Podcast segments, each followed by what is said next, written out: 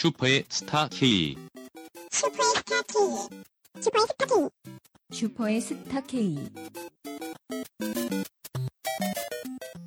네, 네. 믿기진 않으시겠지만 축제의 장. 슈퍼스타K 50회 특집 방송. 네. 즐겁다. 정부에서 여는 축제 같네요. 아. 억지로. 네. 저희가 신랄하게 블랙 프라이데이 같은 정부 행사를 땄더니 저희 방송 분위기 지옥 같네요. 네.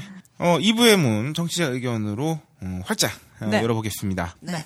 러셀님께서 남겨주셨는데요. 저는 제 글이 방송을 타는 것만으로도 좋기 때문에 상품은 안 주셔도 됩니다라고 말씀하셨는데 저희 마음이에요. 드리면 드리는 거예요. 저희 집도 1년 전에 이사를 하면서 세탁기하고 김치냉장고를 세트로 샀거든요. 아.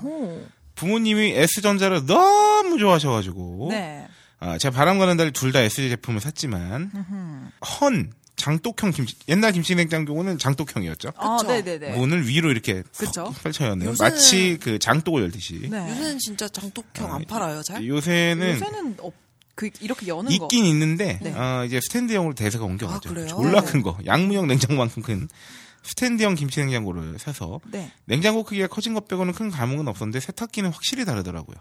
밤에도 세탁기를 돌릴 수 있게 되어서. 요새 소금 많이 줄었죠. 맞아요. 전에 쓰던 10년 넘은 세탁기는 낮에 돌려도 집 전체에 통 돌아가는 소리가 다 들릴 정도로 소음이 심했는데 밑에 집에서 올라온 적도 있어요. 아, 공감 갑니다. 새 거는 다용도실 문만 닫으면 빨래 끝난 알람 소리가 날 때까지 엄청 조용해요. 오, 잘 사셨다. 네, 부모님이 모두 일을 하시고 9시 넘어서야 들어오시는지라 소음이 없는 것에 매우 만족하시더라고요. 네. 저도 통돌이 세탁기 그저 좋아져봐야 얼마나 좋아졌겠어라고 생각하고 있다가 너무 조용해서 세탁기에 절할 뻔했다. 오바가 좀. 굉장히 오늘 냉정하신데요? 그런가? 이러면 안 되나. 부드러운 사람인데. 제 부모님 소비 간증은 여기까지입니다. 이거 탐나네요. 저도 진짜. 이제 자취생이다 보니까 집에 늦게 들어가고 일찍 나오니까 빨래를 진짜 못하겠는 거예요. 시끄러우니까. 근데 저희 고체는 솔리드.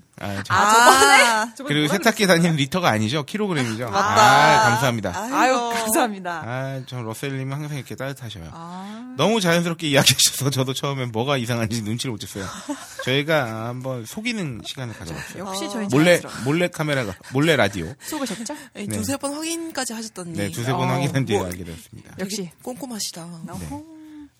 곧 충대 민경춘님. 반갑습니다. 아이고, 반갑습니다. 한번 소개해 주시죠. 네, 숙제를 했는데 왜 검사를 하지 않는 거임입니까? 는 어서 빨리 사랑의 7시간을 개최하라. 남겨주셨습니다. 그저께 뵀어요, 민경춘님. 원래 그저께 저희가 이제 청취자분 모시고 50회 특집 방송 하려고 계획했을 때, 민경춘님하고, 호야팔공님하고, 전설의빨님과 아브락사스님. 요 네 분하고 녹음을 하려고 했는데, 하여튼 겹치면서 스케줄을 겹치면서 그냥 고기 구워 먹었잖아요.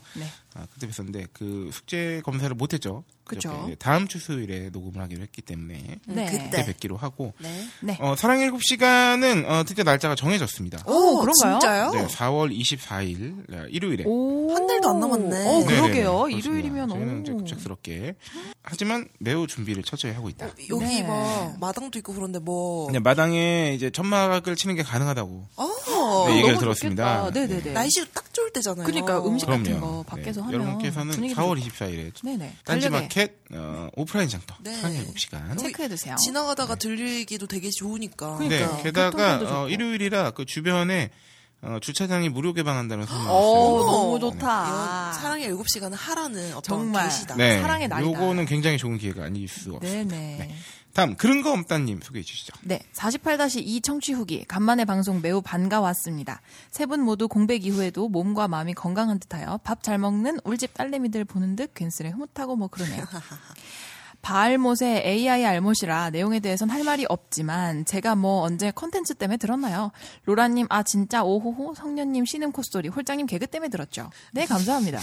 아무튼 매우 즐겁게 들었고요. 내가 이렇게 내 개그 때문에 듣는 분이 있는데 내가 행동잼이라고 이씨 말도 안 돼. 고아님 뭐 이런. 아무튼 매우 즐겁게 들었고요. 새 진행자의 인상 깊은 멘트 짚어보며 후기를 대신할게요. 1. 홀짝. 못 만날 이유가 없다. 5. 단호한 의리 청취로 보답할 테다. 2. 성년님. 먹고 배운 게 그거라서. 역시 그래 이렇다고. 불변의 정체성. 내가 이 방송을 사랑하는 이유. 3. 오이시러. 그거랑 비슷하네. 끝. 땡. 끝은 땡이나 단과 마찬가지로 숫자가 클수록 좋은 거임. 극과의 비유는 적절치 못한. 아, 네, 알겠습니다. 아, 네, 뭐 이 정도로 요약 가능하네요. 늘 수고 많고 감사해요. 사사 좋아합니다.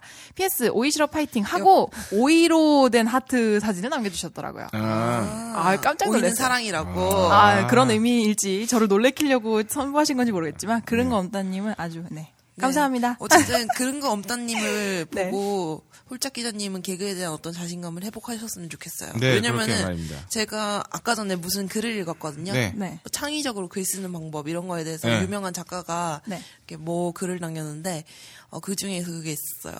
단 한 사람만 만족시키면 된다. 창문을 열고 세상을 향해 사랑을 나누려고 한다면 당신의 이야기는 폐렴에 걸린 것이다. 이런 식으로 말하더라고요. 오, 그 나의 저의 자세는 무슨지 모르겠어요. 그러니까 개그를 네. 모든 사람을 만족시키려고 하지 않아도 된다고요. 맞아요. 한 사람만 만족시키면 돼요. 한 사람한테만 재미면 핵재미면 돼요. 네. 모두가 핵노잼이라고 해도 네. 난 핵재미다. 네. 아직 그런 사람이 아, 그런 거 오늘 없다니. 냉정하셔. 네.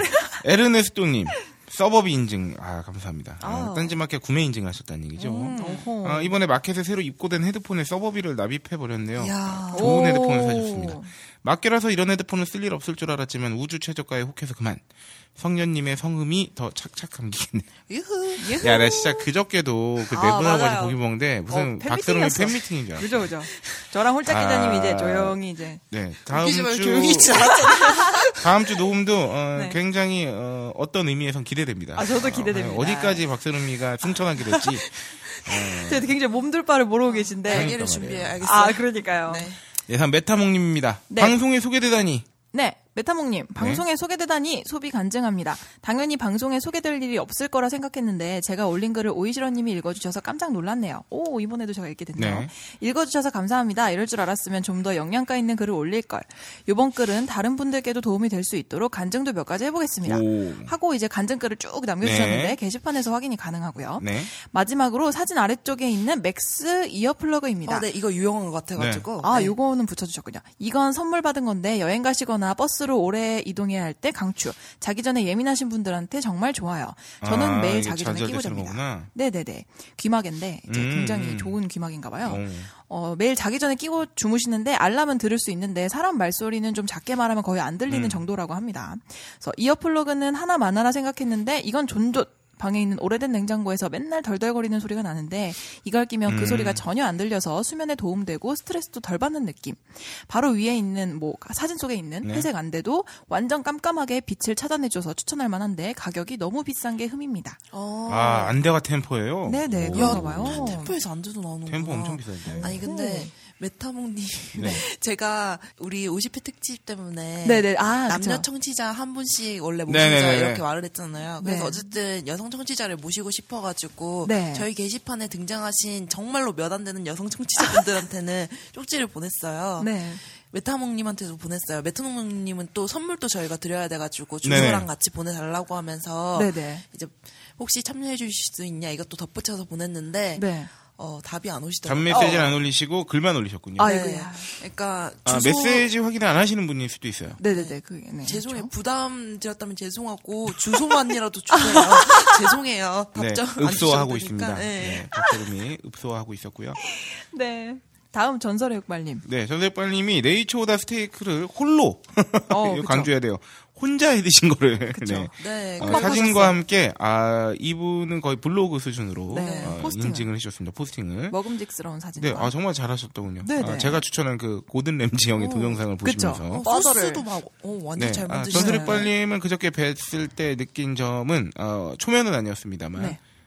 정말 전설의 흑발이다. 그쵸. 머리끄린의 산증인이다. 네. 엔젤링이 네. 상당히 있어. 굉장히 쾌동한. 그쵸. 동안이시고. 네. 머릿결이 너무 전지현 같으셔가지고 실례지만 어떻게 관리하셨나요? 라고 여쭤보니 네. 빅그린을 사용하셨다고. 맞다. 아, 네. 홀짝 기자님이 심쿵하셨다고. 심쿵. 야, 깜짝 놀랐어요. 뒷모습 보고. 당연히 전설익발님인 걸 알고 있는데도 심쿵해요. 그 뒷모습만 보면. 그렇습니다. 네, 전설익발님의 머릿결 관리기는 네. 다음 주 방송에서 네, 들어보실 수 있겠습니다. 자세히. 네. 네. 그냥수인님. 네. 그냥수인님. 아, 성녀가 방콕을 왔다 갔군요. 저도 방콕입니다. 저는 약 7주 정도 지났네요. 와. 일하러 왔어요. 이제 며칠 지나면 귀국합니다. 이제 하셨겠네. 근데 일하러 이렇게 7주씩이나 있는 것도 진짜 부럽네요. 떠나고 싶으신가요? 네. 네. 저도 숙소가 당나와 쪽에 있습니다. 길 가다 마주쳤을 수도 있었겠네요. 클럽을 자주 들어와 볼 걸 그랬습니다. 예, 이거 재밌다. 숙소가 통로 쪽에 있습니다. 이러면은 네. 아 숙소 방이 이제 창 쪽이 아니라 통로 쪽에 있는데 탕나 예쁜 탕나 탕나 턱을 빼듯이 네. 심심하셨을 때 놀아달라면 놀아주셨을라나. 저도 지겨워서 죽겠거든요. 방콕이 재밌기는 하지만 좀 질리네요. 7주 정도면 좀 그럴만하죠. 아니 그냥 수인님 2년일 수 있었는데 아쉽다. 그러니까 같은 시기에 있었는데 내년. 아니 근데 되게 축하할 만한 게 촉촉하다. 그냥 수인님 원래 방바닥 긁고 막 그러셨잖아요. 근데 다시 취업을 하셨나 봐요. 그러니까. 네, 축하드립니다. 아 방바닥 긁으셨어요? 네. 네 마지막으로 TN님. 네 자전거 이야기가 나왔길래 서울 자전거 따릉이 알죠? 서울시 자전거. 공공 자전거요. 약간 초록색으로 생긴 거. 네네. 이용기를 남겨주셨어요. 네. 작년 하반기에 서울시에서 출시한 공공자전거 3단 기어가 장착되어 있기 때문에 이걸 타고 남산을 오른다거나 하는 건 안 하시는 걸 도가니 관절 건강을 위해 추천드리긴 합니다만 3단이라 함은 애지간하면 그냥 평지에서 타는 얘기죠. 서울 시내에서 다니기에는 그럭저럭 괜찮습니다. 다른 공공자전거와의 차이점은 앱을 깔아서 이용한다는 점이에요. 저도 이거 예전에 TV 뉴스에서 보고 알았어요. 네네. 보통은 대여소에 키오스크가 있어서 그 기기로 대화 반납을 하는데 안드로이드 앱을 깔면은 앱으로 대화와 뭐 반납이 가능한 거예요. 근데 아이폰 앱은 애플이 승인을 해주지 않아서 출시되지 않는다고 해요. 그래도 모바일 웹사이트는 있으니까 모바일 웹사이트로 이용하시면 됩니다. 아 그렇죠. 이렇게 이걸 딱 키면은 여기 사진도 남겨주셨는데 거치율도 막 나와 있어요. 오호. 그래서 색깔이 파란색이 꽉 차 있으면은 76%에서 100% 이제 자전거 꽉 차 있는 거고 저기 요 사진. 안국역 우상단에 보면 아예 흰색이야. 이건 없는 거야, 자전거가. 자전거 다 쓰고 있어, 없어. 이러면은 이제 가면 안 돼요. 아, 이거 대학로 쪽 아닌가? 그쯤이겠네요. 네. 그러네요. 사대문안 지역에 대여서는 대충 이렇게 사진 이 정도 있습니다. 이게 다는 아니니까 안심하세요. 이렇게. 마지막 후기가 아니었군요. 사진 때문에 뒤로 넘어갔군요. 따릉이는 사대문안. 상암동, 신촌, 여의도에 있습니다. 딴지일보 거대 신사옥에서 가장 가까운 곳은 경향신문사 앞 같더군요. 딴지구로 거대 미디어센터는 사대문 밖에 있으니 그렇습니다. 저희를 거대 미디어센터라고 불러주시네요. 그래서 앱을 이용하시면요, 이용 시간, 이동 거리, 심지어 소모 칼로리, 탄소 절감 효과까지. 이거 좋다. 이런 거 눈에 보이면요, 뭔가 더 하게 돼.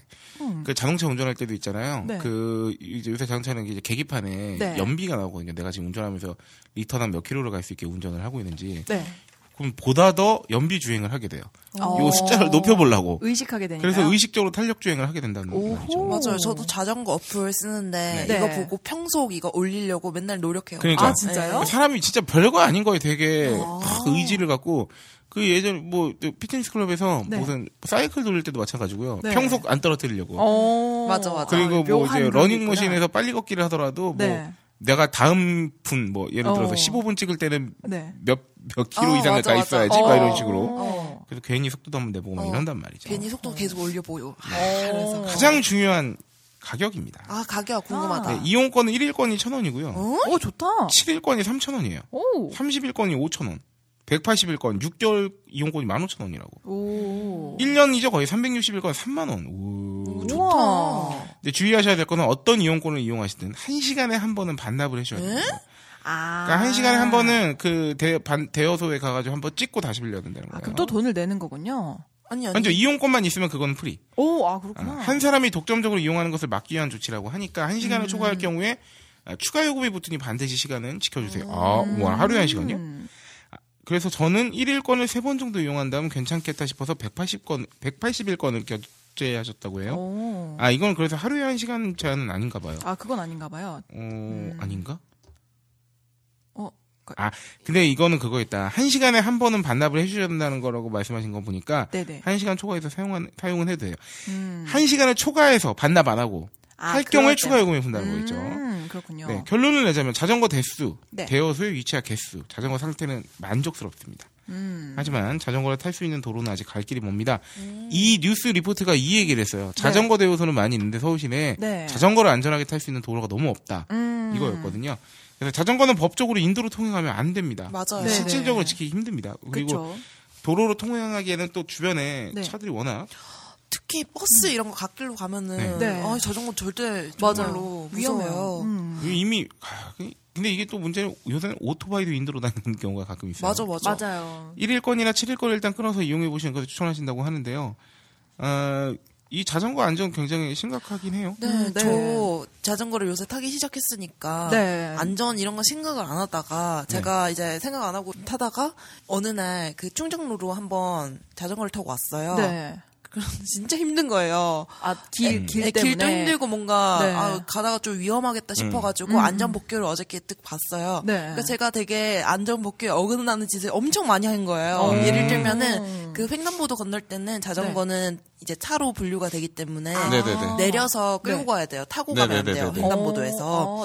뭐 그런 거라든가 역주행하면 안 되고 도로에서. 근데 저 역주행했거든요. 도로에서. 그리고 인도도 안 되는 것도 맞고. 그런데 진짜로 이거는 우리가 보통 그냥 하잖아요. 그리고 그쵸? 안 갖춰져 있으니까 진짜로. 맞아요. 정보도 없어요. 이렇게 하면 안 된다는지 사실 잘 모르잖아요. 약간 자전거 안전교육을 좀 필수화 같은 거 했으면 좋겠어요. 그리고 홍보도 많이 했으면 좋겠다. 제가 아는 외국이랑 가본 외국이 너무 없다 보니까 맨날 똑같은 나라 얘기하는데 캐나다 같은 경우는 심지어 저기 헬멧을 안 쓰고 자전거를 타면 경찰이 잡습니다. 오, 그렇군요. 그렇습니다. 아, 그렇구나. 아, 근데 진짜 어이없는 게 왜 음주 차량 집중 단속 기간 이런 것처럼 우리 작년에 보니까 어느 달에 자전거 인도도 그거 가면은 집중 단속 기간 그거 있더라고요. 아, 그래요? 아니 근데 제대로 해놓지도 않고. 아유, 도로를 해주는 게 먼저인 거 아닌가? 네.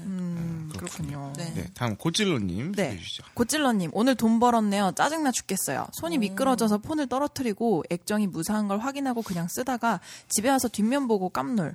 3초 정도 젤리 케이스에 금 갔나 했네요. 본체 금이 갔군요. 네, 살면서 처음으로 폰을 파손해봤는데 거 심쿵이 이런 건가 싶습니다. 그래도 나름 이쁘게 깨져서 다행이에요. 아, 이건 굉장히 긍정적이시네요. 그렇군요. 그런 면에서 마치 기다렸다는데 호야팔공님께서 아이폰 6S 액정 수리기를 6S를 수리셨 딴 얘기는 산지 얼마 안 돼서 사단이 났다는 말씀이시죠. 네, 맞아요. 아, 지난번에 말씀하셨었죠. 네네. 근데 이거 제가 원래는 호야팔공님이 직접 말씀하시라고 내용을 안 붙여놨거든요. 네. 그럼 다음 주에 드는 걸로. 겁니다. 다음 좋은 친구 인님 소개해 주시죠. 네, 저도 자전거 뒷북 성년님의 자전거 간증 잘 들었습니다. 먼저 자전거는 도난당하지 않는 것이 첫째라고 말씀드리고 싶습니다. 네. 짧은 기간 동안 세 차례의 자전거 도난을 당했습니다. 아이고, 첫 번째는 산지 얼마 되지 않은 새 자전거를 집 12세대가 사는 빌라. 네, 주차장 안에 자전거 보관소에서 도난을 당했고, 두 번째는 잠깐 마트에 가서 장 보는 사이에 자물쇠를 2개나 잠근 자전거가 감쪽같이 사라졌습니다. 이거 진짜 쉽지 않은데. 이것도 새로 구매한 중고 자전거였는데 오래가지 못했습니다. 마지막은 지하철역 앞에 자전거 보관소에 보관했는데 저녁에 보니 그 보관소 대부분의 자전거가 다 단체로 도난을 당했다고 하네요. 이건 좀 큰 사건이었네요. 어쨌든 결론은 다 신고해도 찾을 수 없었습니다. 자전거 도선생들의 절대적인 활동 시기가 3에서 4월로서 봄을 맞아 새 자전거 구매가 많아지면서 도선생들도 왕성하고도 치밀하게 활동을 시작합니다. 어쨌든 최대한 조심하고 가능한 대로 자전거와 거리를 두고 가는 시간을 최소화하고 라이딩을 마친 뒤에는 꼭 집안에 들여놓으시기를. 집안에 들여놓는 게 최고로 안전하긴 해요. 아, 진짜 이거 요새 자물쇠로 잠궈놓으니까 그냥 안장이랑 바퀴만 빼가고 막 그러잖아요. 네네네. 갖다 팔려고. 네, 모르겠어요. 저도 잘해보는데. 그래서 좀 고가 자전거를 이제 좀 동호회 같은 데 들어서 제대로 좀 타시는 분들, 제 친구 중에서 한 분인데 벽에다가 이게 뭐 같은 거 박아가지고 아예 벽에다 걸어놓죠. 방 벽에다가. 이게 그 고가니까 자전거가 진짜로 제가 싼 걸 타다 보니까 장비빨에 대해서 요새 진짜 딱 체감을 하는 게 이제 중년차에서 저희가 타면은. 제가 페달은 더 빨리 돌리는데 쌩하고 앞에서 추월해 가요. 아, 그래가지고 나 진짜 1000km까지만 타고 로드로 바꿀 거야 싶은데 로드는 진짜 기본이 100부터 하더라고요. 네. 이거 진짜로 재산이잖아요. 그렇죠. 그걸 보니까 서울시에서 자전거 등록하는 거 내년부터는 좀 필수화하는 것 같더라고요. 네. 그럼 그런 걸 잘 활용하면 좋겠네요. 네. 이어서 다크한 얘기는 이쯤 하고, 학생 시절까지는 농구, 탁구, 야구 등 나름 운동을 꾸준히 하고 몸 관리도 했지 만 대부분의 직딩들이 그렇듯 직장 생활을 하며 운동과 거의 담을 쌓을 때쯤 동네 친구가 자전거 라이딩을 권유했고, 그렇게 시작된 라이딩은 처음에는 금천구에서 안양시, 금천구에서 한강 정도까지 다니는데도 기진맥진한 저질 체력이었지만 얼마 후에 주말이면 구로에서 해화역, 대학로까지 왕복할 수 있는 수준에 이르렀습니다. 좋습니다. 왜 대학로냐면 총각 시절에 여친과 가장 많이 데이트하던 장소여서 개인적으로 러블리한 추억이 많은 곳이라. 아, 자전거 타고 대학로까지 오셔서 데이트를 했다는 거죠. 이 땀나는 상태로 냄새나고. 아니 그냥 대학로에서 데이트를 했다는 얘기지. 네, 추억 때문에 가셨다는 얘기. 지금 간다는 얘기죠. 이제. 자전거를 타고. 옛날에는 네. 옛날에 갔던 건 아닌 것 같고. 네. 지금을 잘 사셔야지. 아, 우리 오늘 냉정합니다. 네. 아, 냉정해. 아, 나도 모르게 되게 비판적인, 냉소적인. 아, 저도 아까 약간 냉정했네요. 네. 라이딩의 매력은 조금씩 다리에 마력이 붙는 재미인 것 같습니다. 달리면서 느끼는 질주감과 상쾌함과 함께 성녀님의 자전거 간증을 듣다가 저도 감정이입이 많이 되었네요. 이제 봄도 왔는데 자전거든 운동이든 새로운 시작을 해보기에 좋은 때인 것 같습니다. 아, 갑자기 궁금해졌는데 박작 기자님 요새도 잘 걸으시나요? 요새는 출퇴근? 도보 출퇴근 못 하고 이사했으니까. 아, 그러네요. 네, 저기 집에서 신당역까지 지하철역까지 한 900m 정도 됩니다. 그러면 그냥 뭐 한 10분? 아, 15분? 아, 15분. 한 12분 정도 걷고 전철 타고 그리고 돌아갈 때 또 걷고. 꾸준히 걸어. 근데 그렇게 그거는 다니시네요? 진짜 너무 얼마 안 되는 거리라서 좀 걸어야 돼요. 이제 날도 따뜻해지고. 어제도 그래서 한번 그 친구랑 이 근처에서 저녁을 먹고 시청역까지 또 가볍게 걸었죠. 아, 여기서 맞아. 걸으면 되게 좋은 것 같아요. 가볍게 좀 생활 속에서 좀 한두 정거장씩 좀 뭐 걷거나 뭐 이러면 좋은 것 같아요. 맞아요. 환경에도 좋고. 네. 맞습니다. 그리고 좋은 친구 인님이 PS 남겨주셨는데 PS 그리고 종종 본 얘기보다 서로 간의 근황 얘기가 더 많은 거 아니냐고 자체 분석을 하시던데 저는 그것도 좋습니다. 다른 애청자분들도 그럴 거라고 생각해요. 하나의 주제를 놓고 그것만 얘기하기를 바라는 사람은 많지 않을 것 같아요.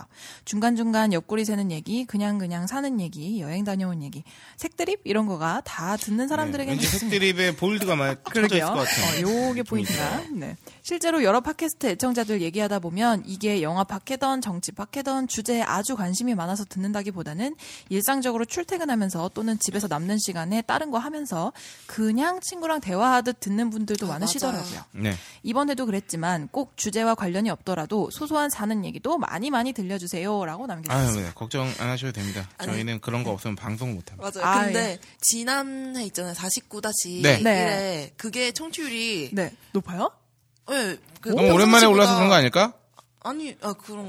그 전에 있잖아. 아닌가? 냉정한 분석. 그게 오랜만 녹음 맞았나? 아니네요. 네, 그래가지고 청취율도 그러니까 빠른 기간 내에 빨리 올라온 거예요. 그래가지고 왜지? 그게 제목이 녹음 원정이었는데 제목이 뭐 별다른 것도 없는데 왜지? 그러면서 의문을 가지고 있어요. 그렇군요. 그다음 그런가 하면 아브락사스님께서 이게 뭐죠? 그러니까 이게 아브라사스님도 오셨었잖아요. 그래서 이거를 그냥 실제로 한번 웃어보라고 하려고 했었는데 우리가 마들령 얘기를 했었나? 지난 방송 때? 기억이 안 나. 그게 아니라 그때 제가 헛소리 한 거죠. 태어나서 제일 많이 웃으셨대요. 아브라사스님께서. 그렇군요. 서울 살 때 마들역에 살았는데 중량천 많이 뛰었었는데. 아, 이분은 뛰는 얘기만. 아, 이분 역시 마라토너. 네. 아, 아브락사스님께서는 약간 배우 엄유섭님 닮으셨더라고요. 그분이 누구죠? 선덕여왕에서 염종 역할을 해줬고 주로 악랄한 역할을 하시는 분이에요.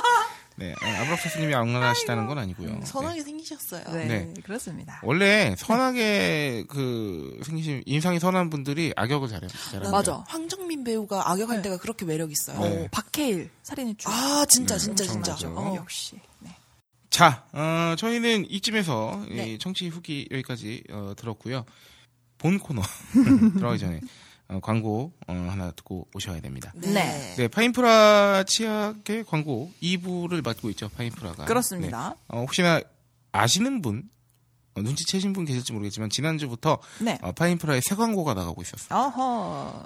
이 광고는 정말 저희 딴지 라디오에서 딴지에서 마켓을 운영한과 동시에 정말 많은 광고를 그동안 만들었어요. 지금 생각해보면. 그래서 예전에 이 슈퍼스타K 맨 처음에 방송 기획을 할 때 코너 기획을 하다가 마치 인기가요처럼 광고를 이렇게 들려드리면서 자, 이번에 드릴 광고는요? 막 이러면서.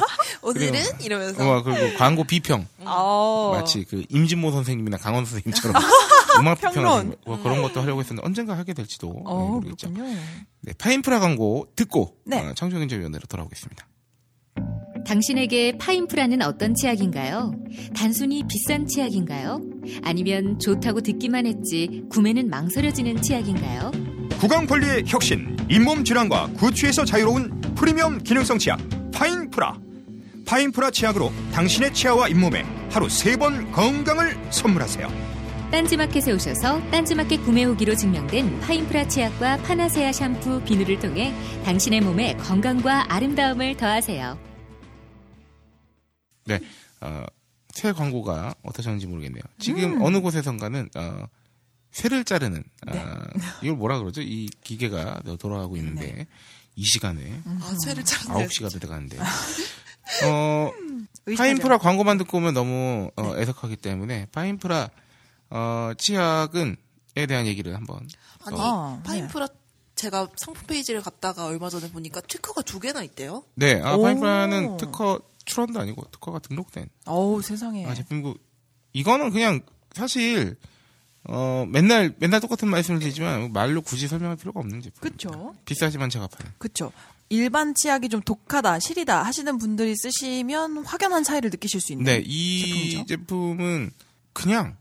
써보고. 그렇죠. 그러면, 그래서 그랬구나. 네, 아실 겁니다. 그러니까 네. 써보고 바로 만약에 못 느끼셨다 이러면 원래 쓰던 일반 좀 이렇게 값싼 치약을 써보시면 조금 느낌이 다를 거예요. 특히나 잇몸이 예민하시거나 하시는 네. 분들 같은 경우에는. 네. 네. 네. 그리고 써보고 만약에 진짜로 불만족하잖아요? 그럼 저한테 말하세요. 제가 대신 환불 안 해드리죠.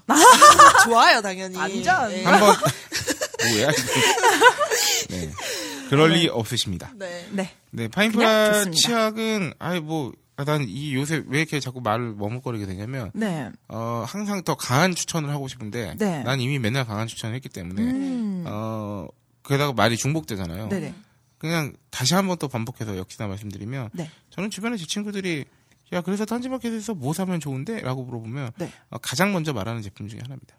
네, 저도 그렇습니다. 쓰면 후회가 네. 없어요. 그리고 가격 대비도 괜찮은 게 양을 일반 치약의 거의 반만큼만 쓰죠. 반의 반 정도 네. 쓰는 데다가 콩알만큼. 네, 게다가 그 향후에 이제 네. 치아와 관련된 곳에 이제 치료를 받으면서 쓸 돈까지 이렇게 생각해보면 그쵸. 미리미리 쓰시는 게 네. 낫다고 보아집니다. 네, 네 진짜 청정인재위원회로 네. 넘어가겠습니다.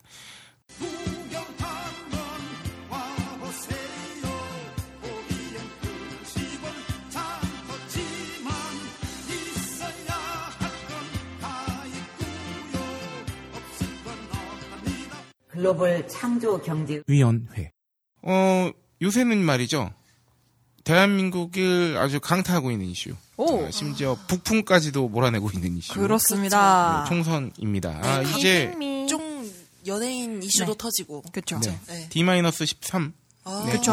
얼마 안 남았죠. 드디어 공천이 마무리가 됐습니다. 마무리가 될란가 싶었는데 아주 지들끼리 아기다툼을 하다가 결국은 각 당의 공천은 마무리가 됐고요. 그래서 저희가 총선을 앞두고 네. 미리 소비 정책에 대해서 한번.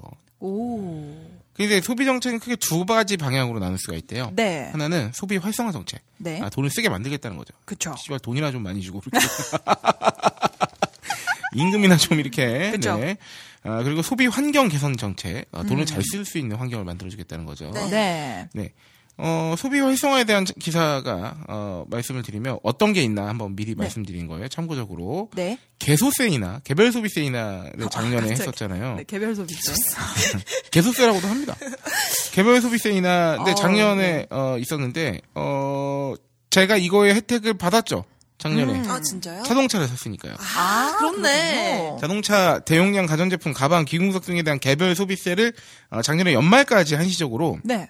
30%를 인하했었어요. 많이 내네. 근데 이게 저기 작지 않은 돈이에요. 네, 그렇죠. 워낙 세금이 좀 비싼 단가 자체가 비싸니까. 네네네. 대규모 세일 행사를 개최해서 뭐 관광 여가 활성화 지원한다고 뭐 이렇게 하면서 이런 개별 소비세 인하가 이제 일종의 소비 활성화 정책을 하면서 경기 부양 효과를 낼 수 있다 뭐 이런 거겠죠. 네. 그래서 유통이나 자동차 산업이라든가 이런 쪽에 그래서 경기 불황으로 이제 고전하던 국내 자동차 업계와 가전업계가 요 인하를 환영하면서 뭐 어느 정도 효과를 봤다. 네. 뭐 이렇게 될 수 있겠고요. 그래서 그때 한창 자동차 회사들에서는 그 이제 견적 뽑을 때 네. 그 계속세 인하로 인해서 절감할 수 있는 이게 뭐 얼마 절약 이렇게 해놨어요. 왜냐하면 그때까지만 해도 연말까지만 한다고 모두 박아놨었기 때문에 네. 사람들의 어떤 판단, 결단을 촉구하는 거죠. 이제 12월 넘어가면 이거만큼 더 비싸게 사야 돼. 아. 이렇게 되니까. 네네. 네, 거기에 이제 연말에 이제 각종 그 신차가 나오기 전에 신형이 나오기 전에 이제 구형이 끝물에 막 할인 혜택까지 덧붙여지면서 그때 이제 자동차를 반짝 많이 아마 샀을 거예요. 정말. 네. 그러면 소비 환경 개선에 뭐가 있냐 한번 소개해 주시죠. 네. 기사 제목이 아파트 외부 회계 감사 비용 10배 폭등 입주민 부담 가중 협회 담합 의혹 커. 라고 나와 있는데 아파트에서 보통 회계 결산을 하잖아요. 네. 이 네. 결과에 대해서 외부 감사를 받도록 강화가 됐대요. 네. 근데 외부 회계 감사 비용이 10배 이상 폭등해서 소비자들의 불만이 왜 크다고. 이런 일이 나왔을까요? 네네.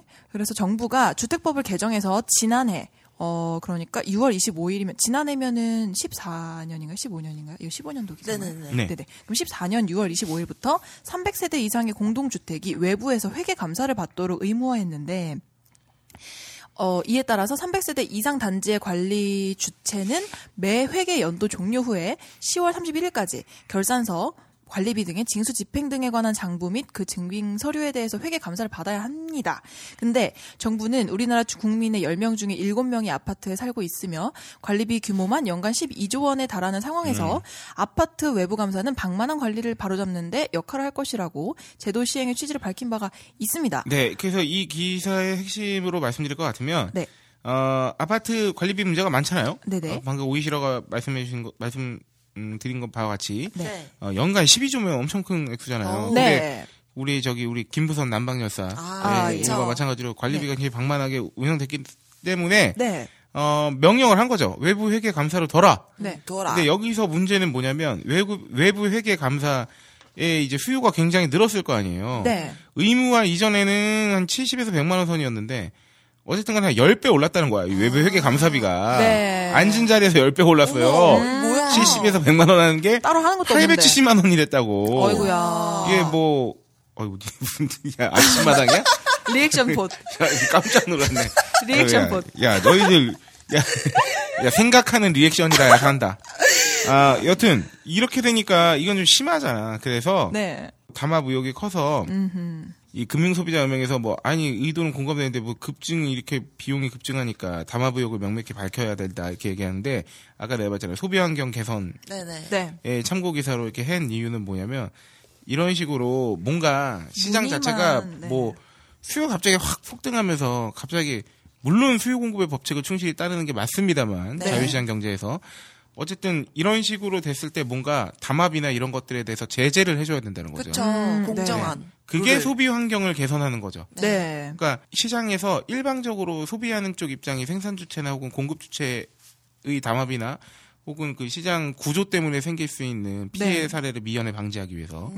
그래서 아까 말씀드린 소비 활성화 그리고 소비 개선 이렇게 정책으로 따지면 네. 크게 두 가지 정도가 있다. 그렇습니다. 네. 근데 이 타이밍구에 20대 국회의원 선거에 대한 간략한 정보 한번 오이시러가 소개해 주시겠습니다. 2016 제20대 국회의원 선거 네. 선거일 4월 13일 수요일 네.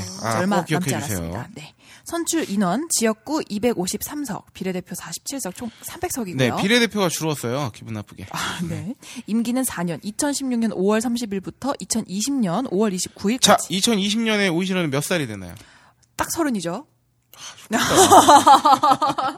아, 나 이럴 때 깜짝 놀라. 나보다 8년이나 어린 친구예요. 네. 아. 네. 선거권 만. 야, 너는 왜 넘어가? 아, 저 31이에요. 네. 야, 너도 어리구나. 네, 저는 2020년에 38이 되네요. 야, 30대네. 같은 30대네. 드디어 같은 대가 되나 봐요. 그러니까. 그때가 되면 그때 말라야지. 네. 네, 선거권 만 19세 이상 1997년 4월 14일. 진짜 놀랍다. 20살이 네. 1997년생이잖아요. 네, 내년도에는요. 대학교에 빠른 공공연생이 입학할 예정입니다. 세상에. 선거 제도는 1인 2표제. 왜일까요? 국회의원과 정당 투표. 아. 네, 지역구 국회의원 선거에 투표를 하나 하고 네. 비례대표 정당에? 뽑는 정당에 그렇습니다. 투표를 하죠. 선거 정보는 어디서 얻을 수 있나요? 네, 후보자 정책 공약에서 네. 얻으실 수 있고 토론회 네. 같은 네, 것들 일정 참고하시면 됩니다. 근데 뭐 뉴스 보니까 새누리당에서 네. 존나 빠지죠. 빠진다고. 아, 김일동 저기 최고위원은 쿨하게 네. 안 나간다고. 아이고야. 그런 일도 있었대요. 네. 네. 그래서 이 선거에 대한 네. 개략적인 정보를 네. 알려드렸고요. 각 정당별 정책들인데, 네. 일단 새누리당 제일 네. 크기 때문에 사이즈가 한번 비벼보겠습니다. 네. 10대 정책 중 첫 번째 뭡니까? 네, 내수산업 활성화로 일자리를 만들겠습니다. 네, 여기서 이제 새누리당의 굉장히 그 뭐랄까요, 힙합의 라임을 느낄 수 있어요. 이거를 바로 말씀드릴게요. 1번 다시 읽어주세요. 네, 내수산업 활성화로 일자리를 만들겠습니다. 2번 미래성장 동력 육성으로 일자리를 만들겠습니다. 3번 국민 맞춤형 일자리를 만들겠습니다. 네, 여기까지입니다. 일자리를 만들겠습니다. 10개 중 1, 2, 3번이 다 일자리를 만들겠습니다. 네. 네, 느낌표도 있습니다. 다. 네. 네. 일자리를 만들어서 소비, 뭐 가장 좋은 건 일자리가 늘어나, 양질의 일자리가 늘어나고 네. 소득 수준이 올라가는 게 소비 활성화의 가장 좋은 방법이죠. 네. 돈을 많이 벌게 하는 게. 그건 그렇죠. 네, 그래서 내수산업 활성화로 일자리를 만들고 미래성장 동력 육성으로 만들고 국민 네. 맞춤형 일자리를 만들겠다고 하는데 네. 좀 공허하죠. 뭔가 모호하네요. 뭐 항상 이렇게 한다고 원래 뭐 이 정도까지 하는 게 맞는데 실제로 됐느냐 안 되느냐가 중요하기도 한데 여기서 잠시 이제 말씀드리면. 언젠가부터 네. 일자리를 만들겠다는 표현을 많이 한단 말이에요. 정치에서, 정치권에서. 네. 공약 같은 걸 할 때. 옛날에는 일자리를 많이 만들겠다는 공약 같은 건 없었어요. 오. 없었다기보다는 이런 표현을 많이 안 썼어요. 그쵸, 필요가 없었으니까. 네. 하긴. 몇 가지 이유가 있을 수 있는데 네. 첫 번째는 뭐냐면 네. 일자리를 만들겠다고 얘기하지 않아도 일자리가 차고 넘쳤던 시절도 있었고 네. 그리고 이 일자리라는 말을 교묘하게 뭐하고 연결짓냐면 그 기업의 네. 프로핏 하고 네. 이익하고 연결해요. 그러니까 일자리는 결국은 기업의 이익과 다 있어서 이거를 호도하는데 많이 쓰게 돼요. 이거는 저기 그 우리 미국의 네. 그 형, 그 촘스키 형, 노암 촘스키였나 아니면 하워드 제너였나 하여튼 그 둘 중에 한 사람이 쓴 책에 이런 거 다룬 얘기가 있는데 이게 교묘하게 단어가 기업의 이익을 위해 일하겠다는 걸 일자리로 치환해버리면은 근데 그럴 듯하긴 하죠. 왜냐하면 기업의 이익이 많아지면 원래 우리가 알고 있던 방식에 의해 사고에 의하면 기업이 돈을 잘 벌면 그 돈으로 일자리를 만들었잖아요. 그렇죠. 왜냐하면 사람이 필요하니까 더 많이 만들기 위해서. 네네. 근데 아시다시피 요새는 기업이 돈을 많이 벌어도 네. 일자리가 사람을 더 많이 뽑지 않죠, 잘. 그렇죠. 차라리 그 이익잉여금이라고 하나요? 네. 그리고 그 기업들 이제 쟁여놓는 돈이 더 늘어날 뿐인 건데 네. 이 일자리를 만들겠다는 거 속에 결국은 일자리를 만들기 위해서 뭐가 필요하냐? 기업이 일단 성장을 해야 된다. 이런 것들이 깔려있는 경우도 많다는 거죠. 뭐 반드시 새누리당의 지금 이 말에 그게 있다는 건 아닙니다만. 네, 그럴 수도 있다. 네. 그러니까 이게 아다르고 어다른 건데 네. 말 하나에도 굉장히 다양한 뭔가가 네, 내포될 수 있는 거죠. 뭐. 네네. 네. 그리고 뭐 4번부터는 그냥 제가 짤막하게 설명드리면 가계 부담을 낮추고 사교육비를 대폭 경감하고 새누리당에서 사교육비를 경감하겠다고 말하는 거 재밌죠. 주거 안정을 도모하고 소상공인을 응원하고 공정사회를 구현하고 서민금융을 보호하고 아동이 기댈 수 있는 세상을 만들겠다. 근데 이거 다 지키면 뭐 유토피아죠. 우리나라가 세계에서 제일 살기 좋은 네, 회사죠. 그래서 이 각각의 이 10가지 정책 중에 소비와 관련 있는 세부 정책들을 네. 어떻게 실행할 것인지 한번 알아봤어요. 네. 내수산업 활성화로 일자리를 만들겠다는 첫 번째 공약을 어떻게 하겠다는 거죠? 네, 관광산업 활성화, 해양관광 활성화. 네, 관광산업을 주로 네. 해양관광이든 관광산업이든 활성화시키겠다는 내용이었고 네네. 사교육비는 어떻게 경감하겠다고 하는 거죠? 네, 저소득층 사교육비를 경감하는 것을 추진하고 네. 무료 한국형 온라인 공개 강좌 KMOOC 서비스를 활성화한다고 합니다. 네. 네. 그리고 주거 안정은 어떻게 도모합니까? 네, 공동주택 관리비 투명화 및 관리 사각지대 해소. 네. 관리비 투명화, 이거 6번에 한번 캐고 넘어가 봐야겠다. 주거 안정을 도모하기 위해서 관리비를 투명화하는 거 좋죠. 그리고 관리 사각지대 해소가 좋은데, 네. 일단 살집 없는 사람부터 어떻게 좋은가. 그러니까요. 이게. 아니, 살면서 관리비 이렇게 네. 하는 것도 중요한데. 네네. 아, 근데 이게 세부 정책이 네. 여러 개 있는데. 아, 그 중에 네. 하나를 한 거야? 네. 아, 그럼요. 그럼 자르고 넘어갈까요? 네. 네. 네. 그리고 7번 소상공인 응원합니다는 또 어떤 게 있나요? 네, 영세 소상공인 임대료 걱정 없는 환경을 조성하겠습니다. 네. 공정사회는 어떻게 구현합니까? 네. 가맹점 대상 불공정 행위 근절. 네, 요게 다 소비와 관련된 거예요. 네, 그렇습니다. 네, 서민금융은 이제 사금융 대출금리 완화를 위해서. 네. 사금융 대출금리 완화하겠다고 해놓고서 올 초에 네. 그 저기 경제입법 한다고 네. 이거 안 통과시켜주면 다 못한다 그래서. 네. 네, 우리나라 그 대출금리 잠시 그거 지금도 그런지 모르겠는데 왜 상한선 없는 상태로 공백이 있었잖아요. 맞아 맞아. 네, 하여튼 재밌는 나라예요. 네. 근데 거의 반 이상이 다 소비와 관련된 정책들이 많네요. 그래서 이거 정책 제가 정당별로 다 뽑았는데 보면은 진짜 느낄 수 있어요. 역시 소비가 정말 중요하구나. 근데 가만 보면 있잖아요. 정책 같은 경우도 물론 이게 저희가 공약집을 다 소개해드린 게 아니어서 꼼꼼히 더 많이 살펴보셔야겠지만 뭐 어떤 당 정책 꼭 좋다 나쁘다를 떠나서 그냥 말씀드리면 정책도 굉장히 추상적이고 개념적인 게 있고 진짜 그거를 실행하기 위한 그거를 만들어 나가기 위한 어떤 일을 실제로 실행하겠습니다가 많은 게 제일 좋은 거잖아요. 그러니까 이런 거죠. 저기 있는 저 산을 우리는 꼭대기를 올라갈 겁니다라고 말하는 거하고 A부터 뭐 C까지 정도에 있는 다양한 등산 코스에서 B 등산 코스로 어떻게 해가지고 어떤 계획을 가지고 몇 박 며칠 뭐 이내 혹은 몇 시간 이내 저 정상을 점령하겠습니다라고 하는 건 전혀 다른 차원의 문제라는 거죠. 그렇죠. 이런 거를 한번 비교해 보실 필요 있다고 봐요. 네. 꼭 어디를 디스하는 건 아닙니다. 맞아요. 근데 지금 제가 이제 저는 저사를 하면서 정책들을 자세히 읽어봤잖아요. 그러니까 새누리당은 되게 디테일한 편이에요. 굉장히 왜냐면은 이제 안 지키면 되니까. 죄송합니다. 제가 중립을 잃었네요. 지금 여당이다 보니까 그 어떤 기조를 바꾸거나 그런 게 아니니까 그 있는 선 안에서 어떤 뭐 소비 지수나 이런 걸 넣어가지고 조금 디테일하게 있는데 이제 지금 소개해주실 당이나 이런 거 정책들을 들어보시면 아실 거예요. 그렇군요.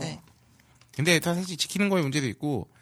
과연 그걸 그대로 실행했을 때 그런 효과가 나올 것이냐의 문제도 있고요. 그리고 그 방법이 과연 옳은 방법이냐의 문제도 있어요, 사실. 그렇습니다. 뭐 경제활성화법이라고 해서 입법하려고 했는데 그게 또 당장 실제로 그 경제활성화하는데 기여를 하느냐. 오히려 뭐 이제 빈부격차를 더 늘리는데 기여하는 거 아니냐라는 경우도 많기 때문에. 어쨌든 나름 저는 기계적 중립을. 기계적 냉정하게. 더불어민주당 같은 경우 10대 정책이 있는데 소득 하위 70% 어르신에게 기초연금 30만 원은 차등 없이 드리겠다. 이거. 이 문제 재밌는 거 옛날에 기억나죠? 우리 지금 더불어민주당에 입당하신 진영 전 보건복지부 장관이 이제 그 각하의 공약을 실천하시려고 모든 노인들에게 차등 없이 똑같이 그 기초연금 준다고 했는데 못 주겠다 그러셔가지고 왜 못 주냐고 그랬다가 잘리고 당에서도 이제 공천 못 받고 이렇게 청년을 위해 더 좋은 일자리를 만들겠습니다. 그리고 뭐 더불어 행복한 실질적 성평등 사회, 뭐 경제 민주화, 그리고 뭐 저소득 저신용자를 위한 3단계 가계부채 대책 마련, 뭐 국민 통합을 위한 한국형 복지국가 만들고. 뭐 이런 거 있어요. 7번에 777 플랜으로 양극화를 했었는데 나 이런 거 별로 솔직히 촌스러워. 약간 그렇지 않죠? 그렇지 않아요? 말로. 옛날에 막 그 저기 우리 전임 각하 때 뭐 747 뭐 이런 거 있었잖아요. 747. 이렇게 뭐 숫자 이렇게 낑겨다가 이거 그냥 좀 촌스러워. 좀 그래 이건 좀 아닌 것 같아. 맞아. 국민연금 혜택을 국민께 더 돌려주겠다. 그리고 공평하고 합리적인 건강보험 부과 기준을 마련하겠다. 그리고 광복 100년 부강한 통일한국 건설을 위한 담대한 제안 한반도 신경제지도 구상을 실현하는 이런 것도 별로 좋지 않아요. 그러니까 이거를 보시면 알겠지만 약간 모호하고 약간 가치관 중심적이잖아요. 새누리당이랑 정책의 기조가 확 보이죠. 이게 뭐냐면 정권을 가지고 있는 여당에서는 뭔가 실질적으로 디테일하게 할 수 있는 권한이 많아요. 실제로 이제 행정부랑 다 이렇게 연결돼 있으니까 뭔가를 내세웠을 때 적어도 그거를 그려놓고 안 지키는 경우도 많아서 지랄 같긴 하지만 그렇긴 한데 어쨌든 야당 입장에서는 대선이든 총선이든 간에 바꾸자는 거잖아요. 기존에서. 그렇기 때문에 근데 야당이라서 꼭 디테일하지 않는 건 아닌 것 같아요. 맞아요. 디테일하지 못하기 때문에 디테일하지 않는 거예요. 이게 여기 이 당 내부에서 혼돈이 많잖아요. 그래서 그런 게 다 나타나는 거예요. 뭔가 정책에도 뭔가 느꼈어요. 그러니까 뭐 혼돈이 있네요. 그런 것 있을 수도 있죠. 여당 입장에서는 이런 거 선거용으로 정책 말하면 어차피 얘네들은 지키는지 안 지키는지 관심이 없다고 치면 그냥 좋은 말로 그냥 만들어 놓고 공천 갖고 싸우는 사람들도 따로 싸우고 뭐 이럴 수도 있죠. 그럴 수도 있죠. 저는 기계적 중립을 열심히 지키고 있습니다만. 그리고 더불어민주당 같은 경우나 뭐, 이런 때는 정책 갖고도 싸우고, 원래 좀 그리고 그 진보 쪽 성향이라든가. 저는 뭐 더불어민주당이 딱 진보적이진 않다고 생각합니다만. 보통 이런 걸 갖고 많이 싸우죠. 방향성, 정책 내용, 뭐 이런 걸로. 굉장히 뭔가 단어 하나하나에 집중했다고 느낀 게 더 좋은의 그 따옴표 적혀 있고. 그러니까 더 돌려드리겠습니다. 여기에 그러니까 더불어민주당이라서 더 이런 게 좀 촌스럽게 느껴져요. 좀. 네, 약간 촌스러워요. 네. 처음 PPT 할 때 약간 이런 식으로 하잖아요. 그래서 요 중에서 하나만 한번 짚어볼게요. 더불어민주당에서. 공평하고 합리적인 건강보험 부과 기준을 마련하겠다는 건데 네. 현황과 문제점이 한번 소개해 주시죠. 네, 건강보험과 관련해서 가장 대표적으로 국민적인 불만을 야기해온 게 복잡하고 불합리한 부가체계로 인해서 발생하는 불공평한 보험료 문제였죠. 네, 요거의 경우에는 어떤 거냐면 네. 우리나라 건강보험은 기본적으로 소득을 기반으로 합니다. 네네. 많이 벌면 많이 내고 적게 내면 적게 벌어요. 그리고 네. 혜택은 똑같죠. 그쵸. 근데 여기서 중요한 건 국민적 불만이 야기했다는 건 뭐냐면 소득 수준에 맞춰서 그런 딱 명확하게 그렇게 나눠져가지고 그걸 잘 반영한 부가체계가 아니었다는 거예요. 그래서 네, 박근혜 정부 국정과제였던 건강보험 부가체계 개편이 부자들 눈치 보기로 인해서 결국에 다시 백지화가 됐다고. 네, 건강보험을 제대로 개편하겠다는 게 결국은 돈을 많이 버는 사람들한테 많이 물리겠다는 거거든요. 네네네. 근데 중요한 건 돈을 많이 버는 사람들이 당연히 네. 뭐 오피니언 리더라던가 혹은 뭐 정책을 결정하는데 힘을 좀 방구로 좀 끼는 사람들이라던가 네. 눈치를 좀 봐야 되는 사람들인 경우가 많잖아요. 그렇죠. 그리고 어쨌든 간에 지금 여당의 포지션은 결국은 좀 그 네, 기득권 세력의 기득권을 지켜주는데 좀 네. 집중해야 되기 때문에 네네. 그런 것 때문에 백지화가 됐었다는 거죠. 네, 그래서 현재 불공평한 부가체계를 그대로 방치를 할 경우에는 직장 가입자와 지역 가입자 간의 건보료 부과의 불형평성이 일어나기 때문에 네. 국민적인 불신과 불만이 더욱 증가할 우려가 있다는 것이 현재의 현황입니다. 네, 이거는 좀 디테일하게 따로 뭐 특집을 마련하지 않는 이상이야 좀 이렇게 아주 자세하게 설명드리기는 어려운데 네. 그 직장 가입자하고 그 지역 가입자는 이제 그 직장을 다니지 않는 분들. 네네. 근데 이게 되게 간단하게 한 가지 예만 들으면 이런 거예요. 직장 가입자는 자기 소득 수준으로 이제 그 연봉이나 이렇게 그 급여로 네. 이제 그 때려서 이제 네. 제한하는 거잖아요. 네. 그렇죠. 근데 지역 만약에 그러다가 이제 60세 정도가 돼서 은퇴를 했어요. 그래서 네. 지역 가입자가 됐어. 이러면 재산을 기준으로 이제 건보료를 내야 되는데 그쵸. 정작 소득은 굉장히 많이 줄었는데 평생에 그 모아서 산 대출 얼마 정도 낀 아파트가 한 뭐 몇 억짜리야. 그러면 건보료가 올라갈 수밖에 없어요. 그거를 이게 기준이 바뀌어버리면서 물론 뭐 이게 어떤 적정선이 있냐는 뭐 더 여기서 뭐 논의를 하고 뭐 이래가지고 네. 정해야 되겠지만 하여튼 이런 여러 가지. 그래서 중요한 건 여기도 말했지만 네. 불신과 불만이 많다는 거죠. 그렇죠. 이게 뭐 제대로 네. 되지 않으니까. 그래서 뭐 약간 프리랜서들도 좀 사각지대에 있는 거예요. 네네네네. 네. 그래서 여기서 목표는 고소득자에게만 유리한 이제 상한선, 건강보험료 상한선을 폐지해서 형평성을 좀 소득 재분배 효과를 강화하겠다는 건데 네. 이런 거 한번 하려고 하면 또 난리가 나죠. 그쵸? 그리고 소득 창출 효과가 없는 재산에 보험료를 부과하는, 그러니까 소득 창출 효과가 없는 재산. 네. 이 재산은 그냥 재산일 뿐이지 이 재산으로 인해서 네. 소득을 막 만들어내지 않아. 근데 그런 거에 보험료를 부과하고 있다는 거예요, 지금. 그 지금 살고 있는 집 이런 거. 그렇죠. 근데 내가 건물주야. 그래서 그 건물에서 월세를 계속 받아. 그러니까. 이건 다른 거지. 그치. 소득이 발생하는 거니까. 그러니까. 아까 그래서 그 말씀이잖아요. 퇴직 후 지역가입자로 전환될 경우 여기 나와 있군요. 보험료가 폭등하는 문제를 방지하겠다. 그리고 성별, 연령, 뭐 자동차 기준과 같은 불합리한 기준을 폐지하고 네. 뭐 양도, 상속, 증여 등 모든 소득에 대한 부과 기준을 합리적으로 마련하겠다. 뭐 그리고 네. 직장가입자의 피부양자 기준 강화로 소득 네. 있는 피부양자 무임승차 문제 해결. 이거는 이거 아시죠? 네네네. 이런 거. 그쵸? 그러니까 뭐 4인 가족 기준에서 아빠가 회사를 다니고 있는데 네. 아빠 이름으로 다 몰빵을 하는 거예요. 뭐 할머니, 네. 할아버지나 뭐 와이프 형인데 알고 봤더니 이분들도 다 각자 경제 활동 어느 정도 하고 있고 그리고 돈을 잘 벌어 혹은 재산을 많이 갖고 있어. 이런 경우. 네. 그리고 정부 부담 보험료의 사후 정상제 도입으로 건강보험 재정에 대한 정부의 책임 강화. 네. 그러니까 우리나라 지금 국가보험 연금이든 네. 건강보험이든 이 재정 문제는 계속 감시를 해야 돼요. 이거 빵꾸 나면 이제 난리가 나는 거기 때문에. 네네네. 그렇습니다. 여기까지가 바로 더불어민주당에 대한 네네. 간단하게 알아봤어요. 네. 그렇습니다. 네. 그럼 국민의당은 한번 네. 오이셔가 한번 소개해 주시죠. 네. 정책 10가지 중에 첫 번째는 경제 분야. 이게 딱 트렌드를 알 수 있어요. 그렇죠. 다 경제를 선두에 놔. 그렇죠. 경제, 불공정한 경제 구조를 바꾸고 미래형 신성장 산업을 육성하여 미래 먹거리를 준비하겠습니다. 네. 그리고 두 번째 정치, 국민과 함께 바른 정치 얘기를 굳건하게 하겠습니다. 네, 이 뒤에 거는 뭐 그냥 이제 경제 이외의 것이니까. 네. 5번은 한번 소개해 주시죠. 네, 5번. 노동 일자리, 양질의 일자리와 임금 격차 해소가 대한민국의 미래입니다. 네, 이거에 반대할 사람이 있나요? 없죠. 그러니까 사실 국민의당뿐만이 아니라 이 세계 당 다 좋은 네. 소리 하는 건 좋아. 질 떨어지는 일자리 있어. 이러면서 임금 격차 해. 이러면서. 그런 사람은 없죠. 네. 그래서 이 중에 경제 쪽으로 한번 소개해 주시죠. 네, 경제 쪽만 좀 소개해 드리면 공정과 혁신으로 중소기업을 히든 챔피언으로 육성. 네, 히든 챔피언이라 함은 네. 중소기업이라 해서 인지도가 그렇게 네. 많지 않고 그쵸. 사실 그런 회사가 있었는데 알고 봤더니 그 회사가 무슨 부품계에서 세계 1등이야. 그렇죠. 뭐 이런 걸 히든 챔피언이라고 하잖아요. 네네네. 네.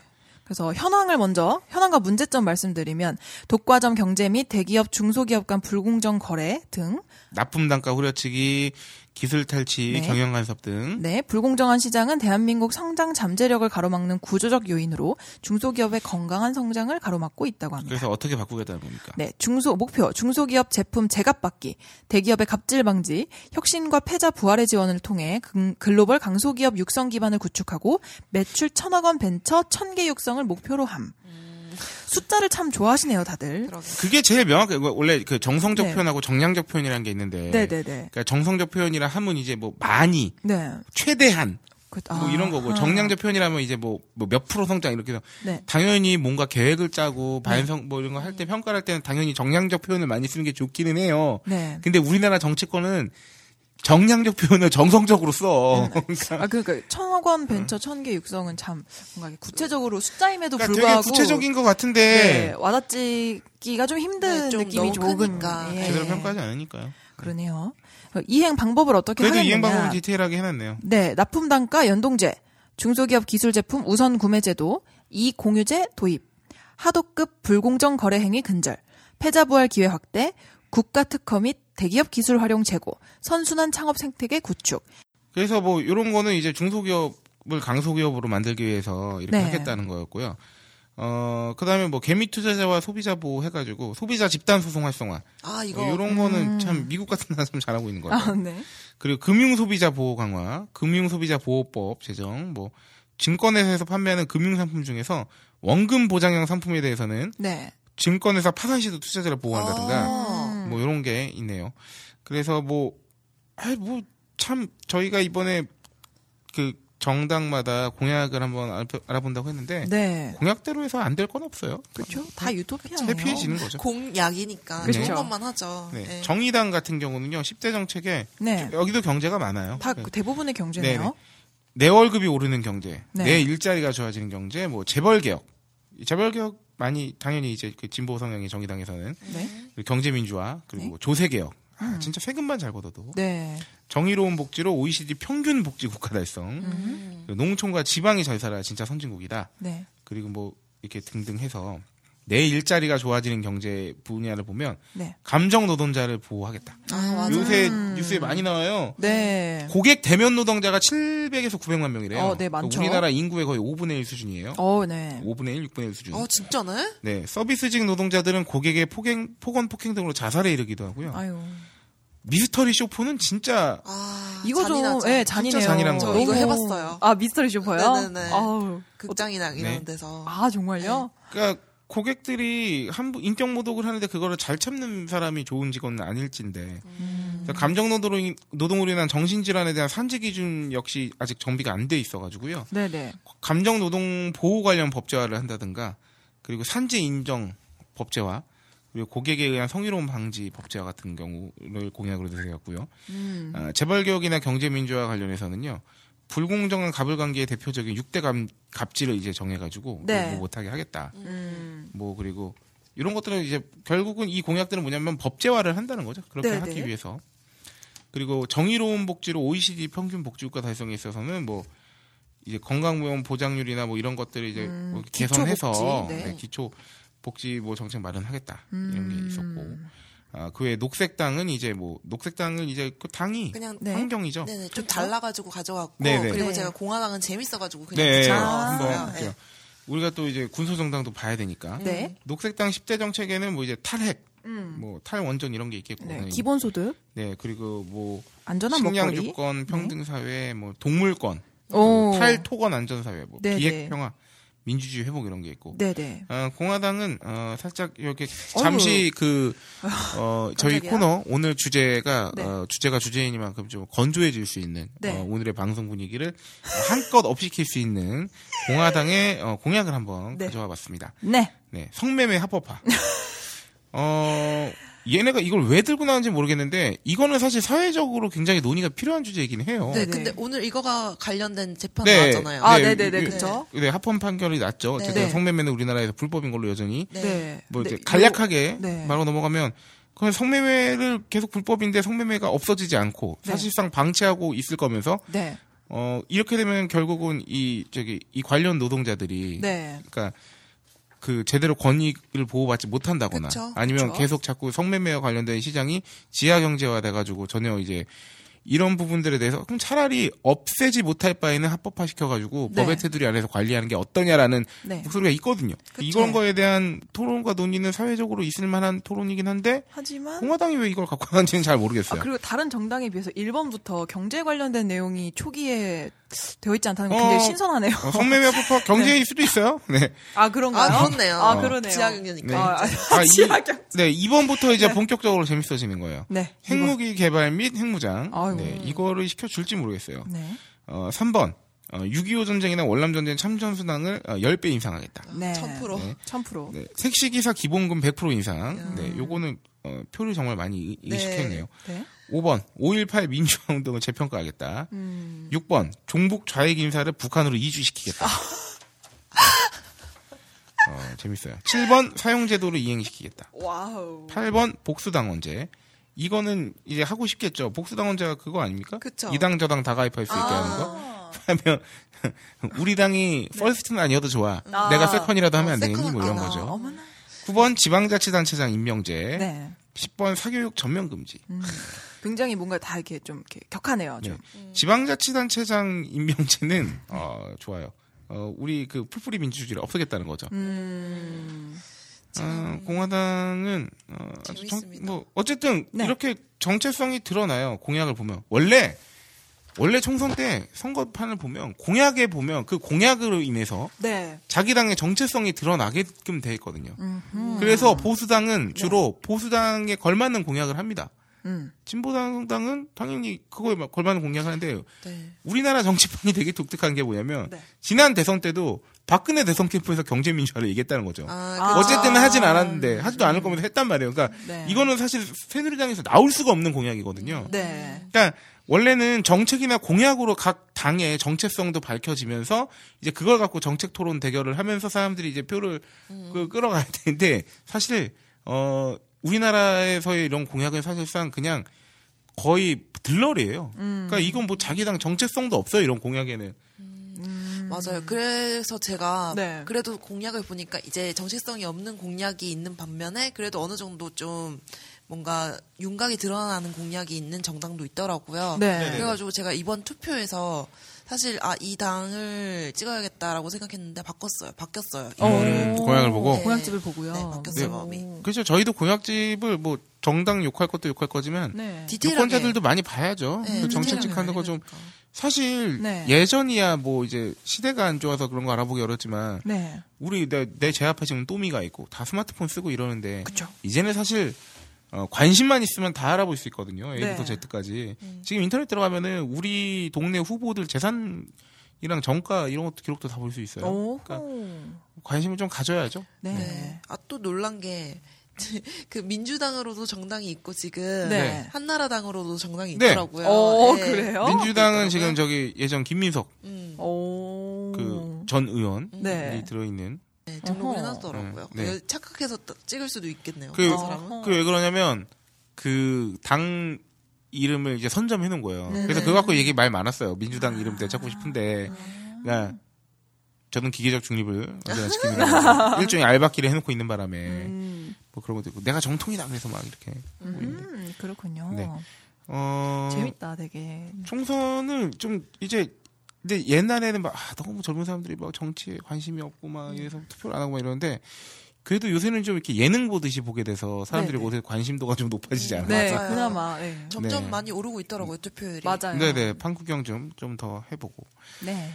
네 이렇게 저희가 준비한 그 정책 관련해서는 그냥 이런 게 있다고 사실 소개만 해드렸는데 저희도 사실상 이렇게 보면서 특히나 거대 정당 같은 경우는 별 차이가 없어요 사실. 그러니까 굳이 콕 집어서 얘기하면 새누리당과 더불어민주당 사이에 다른 공약들도 좀 있습니다만 거의 대동소이하다는 게 사실은 좀 정확한 표현일 것 같고요.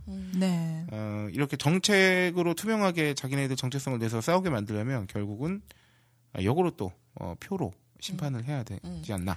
그렇죠. 우리가 정책을 많이 살펴보다면은 그 사람들이 정책을 잘 만들 거 아니에요. 맞아요. 그렇죠. 그리고 아울러서 제가 정리해서 말씀드리면 공약을 살펴보는 것도 중요하지만 네. 그 정당들이 지난 총선 때 내세운 공약들을 어떻게 이행했나를 살펴보는 것도 네. 당연히 지켜봐야 될 문제라고 생각합니다. 그래야 구라를 못 치기 때문에. 그렇습니다. 구라치다 걸리면 표가 잘린다는 걸 보여줘야 됩니다. 좋습니다. 타짜. 네. 네. 이렇게 50회 아이고. 특집 방송이 네. 특집처럼 마무리되게 됐어요. 딱 요것도 딱 1시간 정도 나오겠는데요? 네네. 아우 깔끔하네요. 네. 저희가 기름기가 아주 쪽 빠져가지고 네, 좋네요. 너덜너덜해졌어요. 기름만 빠진 줄 알았는데 네. 기름기도 빠졌어요. 아, 그러니까요. 맛도 네. 없겠다. 네. 아니야 맛있게 들어주실 거예요. 네. 네 그럼 우리 오이시러 양. 네. 50회 방송을 마치면서 네. 소회를 한번. 소회. 네. 추가 소회를. 그러니까 이제 제 본명이 다 까발려지는 건가요? 아니 아직 B 해줄 거야. 네. 이번에 몇 회 차예요? 네? 한 10회 정도 하지 않았나 싶은데? 벌써 그렇게 됐나? 제가 38회쯤 네. 한번 나오고 40회인가 41회부터 네, 합류한 걸로 기억하는데 네네네. 그러면서 이제 해가 바뀌었던 것 같아요. 계절도 바뀌고 네, 한 10회 이상 해보니까 이제는 마이크 앞에서 말을 하는 게 조금은 좀 자연스럽네요. 네, 좋습니다. 하지만 아직도 뭔가 좀 부족함이 없지 않아 있어서 더 분발해야 될 것 같습니다. 더 분발하겠습니다. 그럼 10회로 부족함이 없을 거라고 생각하는 거는 굉장히 네. 큰 오산이죠. 아, 경기도 오산이죠. 그렇죠. 아, 진짜. 여기 옷이 오늘 많이 안 좋은데. 다 좋네. 오늘. 아유, 경기도 오산 하이개그인데. 아니, 왜 26번 회가 네. 아재 개그를 하지? 아, 세상. 아, 오늘 청자가 안 좋네요. 네. 네. 홀장님이 너무 냉정하셔. 나를 공격 냉정한 심사위원이야. 경기도 오산은 좀 그렇지 않습니까? 그렇죠. 사실. 나 설마 이걸 할까 싶었어. 그렇지, 경기도 오산이야. 이거 모르세요? 전남 영광입니다. 이런 거 모르세요? 야, 그게 아직이야. 얘가 진짜. 아니, 우리가 뭐. 아유, 그럴 때도 있는 거죠. 오이시러가 그저께 아재들 만나더니. 아유, 세상에. 아재화 됐어요. 아유, 어머나. 그분들도 기분 나빠할 수 있어요. 네, 그러네. 그분들도 그런 개그 안 하셨나요? 제가 그럼 이제 10대 개그 막 칩니다, 저. 20대 개그. 네, 쳐봐요. 받아칠게. 네. 아유, 네. 네. 그랬고요. 그럼 네네. 우리 박세롬이. 네. 어땠나요? 아, 진짜. 오늘 완전 죄송해요 뭔가.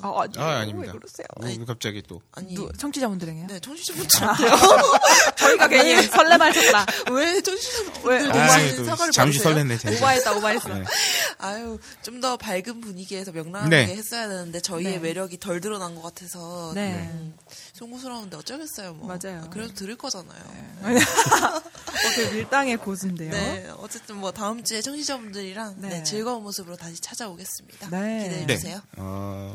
우리 홀짝 기자님. 네. 사실은 방송을 하는 데 있어서 저희가 일종의 공식적으로 만나는 거기 때문에 사실 네. 저희의 어떤 상황이나 이런 것 때문에 뭔가 아주 티나는 네. 그 부침이 있어서는 안 됩니다만은 네.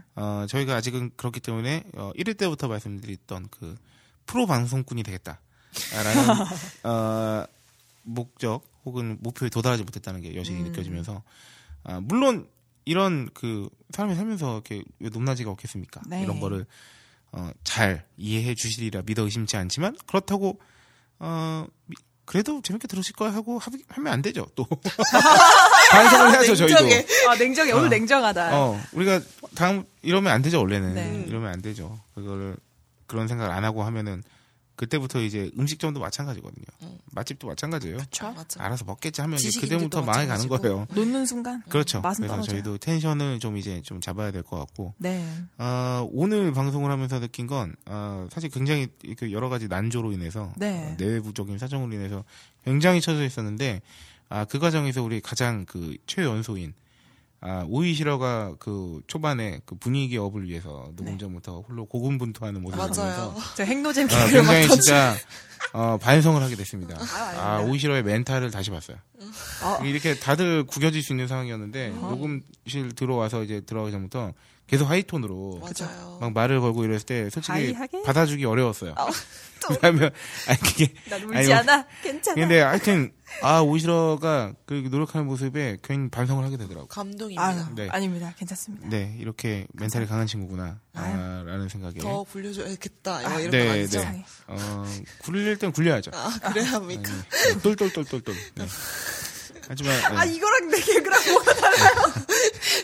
네. 뭐라 할 힘이 없어서 아 그렇군요. 오이시러 손목에 아. 파스가 붙어 있어요. 어, 아 예. 알바하느라 지금 힘들다는 거거든요. 아, 그래. 진짜 열심히 하는 대한민국 청년인데. 네 그렇습니다. 네. 네 이렇게 손목에 파스가 붙어서 왜 또 알바하면서 힘든 일이 없겠습니까? 근데 이렇게 와가지고 네. 처져 있는 언니 오빠들을 위해서 이렇게 대도 않는 개그를 발사하는 그러니까. 걸 보면서 네 반성을 하게 되면서 다음. 네. 여러분들께도 심심한 사측의 말씀을 아유. 50회 드리다니. 저 좀 그게 궁금해요. 네? 50회까지 하셨잖아요. 네. 네. 좀 어때요? 요새 오늘이 제일 힘들어요. 아, 빨리 끝냅시다. 네. 아 근데 아 저는 이 말씀 드리고 싶은 게 그 청취자분들이 최근에 좀 글을 안 남기셨던 분들이 많이 글을 남겨주시기 시작했어요. 네네네네, 너무 맞아요. 감사드리고 팟빵으로도 들으시는 분들 댓글도 많이 달아주시고 네. 저희 청취자 게시판에 와서 글도 많이 남겨주시면 저희가 더욱더 열심히 분발해서 좋은 방송 만들겠습니다. 아, 야, 진짜 야무져. 야무져. 야, 청취자들 네. 챙기는 거 봐. 아, 네. 더욱더 글을 많이 남겨주시고. 네. 네. 아, 우리 집에 저런 막내 동생이 있으면 마구 굴려줄 텐데. 아이고 세상에. 내가 좀 더 저기 뭐야 철없는 오빠가 될 수 있을 것 같아요. 아, 맞아. 네. 얹혀서 살고. 아유 세상에. 네, 하여튼 그렇죠. 뭐 네. 50회 좀 더 재밌고 뭐 이렇게 화기애애는 했으나 네. 업데이트 있었으면 좋았을 텐데 아, 뭐 어쩌겠습니까 이미 네. 녹음이 끝나가고 있어요. 하지만 반드시 반등은 있다는 거. 네. 네, 다음 방송 50일에가 아마도 그런 자리가 되지 않을까. 네. 네 손님들을 모셔놓고.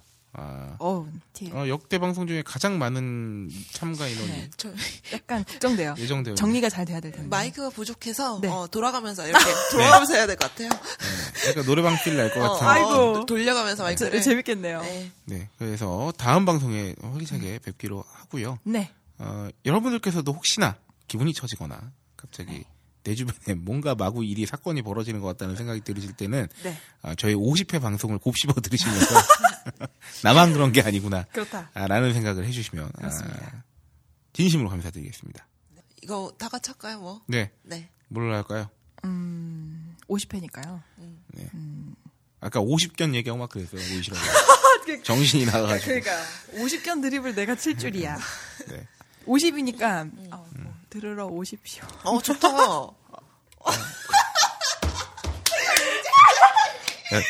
야, 내가 지난주에 정확히 네. 그런 개그 한두 개 쳤다 핵노잼 된 거야. 아, 그런가요? 네, 조심하세요. 아, 50으로 뭘 할 수 있죠? 50쪽이 좋은데 왜? 솔직히 내 표정 너무 웃겼어. 어떻게 뭐라 너무... 그러려고 하다가 네. 내가 좋다 그럴까? 네. 딱 당황. 아닌가? 야, 그런 개그 50 말고 가십시오. 가십시오. 아, 뭐예요? 너무 하이. 당황한 거야, 미안해. 너무 하이. 알겠습니다. 그럼 그냥 잘 사요를 다 같이 할까요? 아니야, 이제 50을 엮고 싶은데? 50. 아, 삼행시처럼 해볼까요, 각자? 아, 50회? 네, 50회. 그래. 50으로부터 해요, 그러면. 5. 아, 이거 마지막 인사해야 돼요, 이 내용이. 아. 맞잖아. 네. 5. 뭐야. 10. 10이구나. 아니, 한 글자씩 해야 돼. 아, 50회, 이렇게. 한 사람당 한 글자씩. 네, 마지막 인사를. 제가 5로 할게요. 50회, 네. 이렇게. 네. 네, 운 띄워주세요. 네. 50회까지. 아니, 내가 5로 할게. 정말 아무튼. 알았어, 네가 해. 50회까지 참 열심히 달려왔습니다. 별로 안 달렸어요. 10. 저예요? 네. 쉽게 갈 수도 있었지만, 그렇지 않았어요. 아니, 그러니까, 야. 감사의 마음을 전하지 회고를 하지 말라고. 다시 할게요. 50회. 제가 저부터 할게요. 네. 50회까지 들어준 여러분 감사합니다. 10회부터 들어주신 여러분들 감사합니다. 회사에서 그 좋은데요? 회사에서 들어주신 그 유명한 그 손석희 씨 수상 소감 모르세요? 뭐예요? 그 시상 딱 수상해갖고 라디오 무슨 상 받으셔가지고. 딱 청취자분들 감사합니다. 무슨 청취자분들 감사합니다. 어디서 들어주신 청취자분들 감사합니다. 이러고 딱 내려가셨어. 아, 그럼 회 띄워줘. 회사에서 들어주신 여러분들도 감사드립니다. 멋지다. 아, 이거 어떻게 감동 좀 맞지 뭐. 그래요? 10을 살려볼까요? 5랑 회가 좋아하는데 10이 좀 자, 다시 띄워주세요. 네. 제가 다 해먹을래요. 네. 5. 50회까지 들어준 시청자 여러분, 아, 청취자 여러분, 감사드립니다. 10. 10분 노력해서 더 좋은 방송으로 찾아뵙겠습니다. 회. 여기서 막히나요? 회사 일이 어렵고, 가정도 어렵고, 오. 친구 관계도 어렵지만, 어떡하겠습니까? 51회에서 만나야죠. 오. 만나지 않을 이유가 없습니다. 야, 역시 하맵시요. 멋지잖아. 네. 다음 방송에서 좀 더 밝게 다시 찾아뵙겠습니다. 진심으로 감사합니다. 감사합니다. 여러분, 안녕. 안녕.